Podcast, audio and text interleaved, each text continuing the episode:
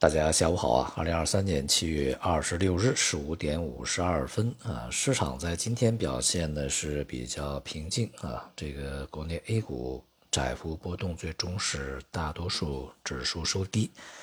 一方面呢，市场要等待啊这个政治局会议的精神出来以后啊，这个相关的下属一些机构部门啊，如何将这些精神转化为具体的这个措施啊和政策。当然呢，就是进一步还要看一些这个政策实施以后它的具体效果如何啊。另外一方面呢，也是等待在明天的凌晨啊，北京时间，呃，美国时间呢就是今天晚间啊，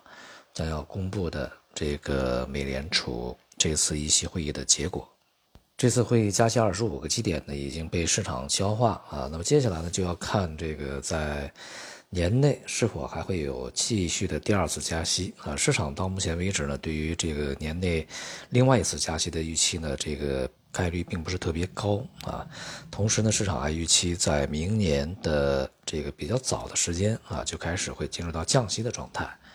所以呢，我们看内部和外部股市啊，这个它所受制约的因素啊。如果说国内的经济开始这个好起来啊，或者政策施展的非常有利。呃，那么再加上这个美联储释放一些鸽派的声音啊，当然对于全球股市而言，对于 A 股而言都是有好处的啊，非常好的一个支持。如果是相反啊，那么当然资本市场会继续受到这个比较大的一些压制啊。而对于未来的这个在国内的政策方面，呃，前面我们讲，就是财政和货币政策呢会相对比较有节制、有定力一些，不会有什么大水漫灌强刺激啊，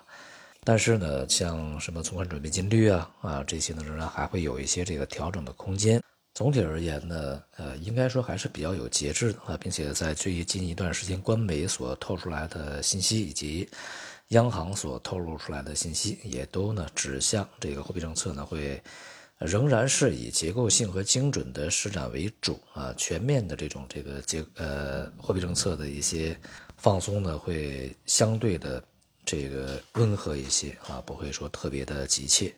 而从外部而言呢，这个市场普遍预期啊，这个美联储会变得相当的鸽派啊，但是啊，这个尽管啊。那么今年有可能会达到美联储的加息的峰值，但是如果说利率维持在高位的时间要远远超过市场预期的话，它同样会带来这个市场啊经济的紧缩的这样的一些这个效应啊。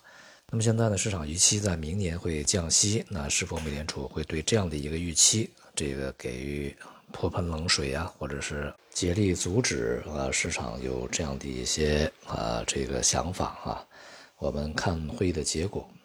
从概率上来讲呢，虽然说啊，市场普遍预期啊啊会是相对比较鸽派啊，不利于美元汇率啊，这个有利于资本市场，但是个人的看法呢，可能会正好相反啊，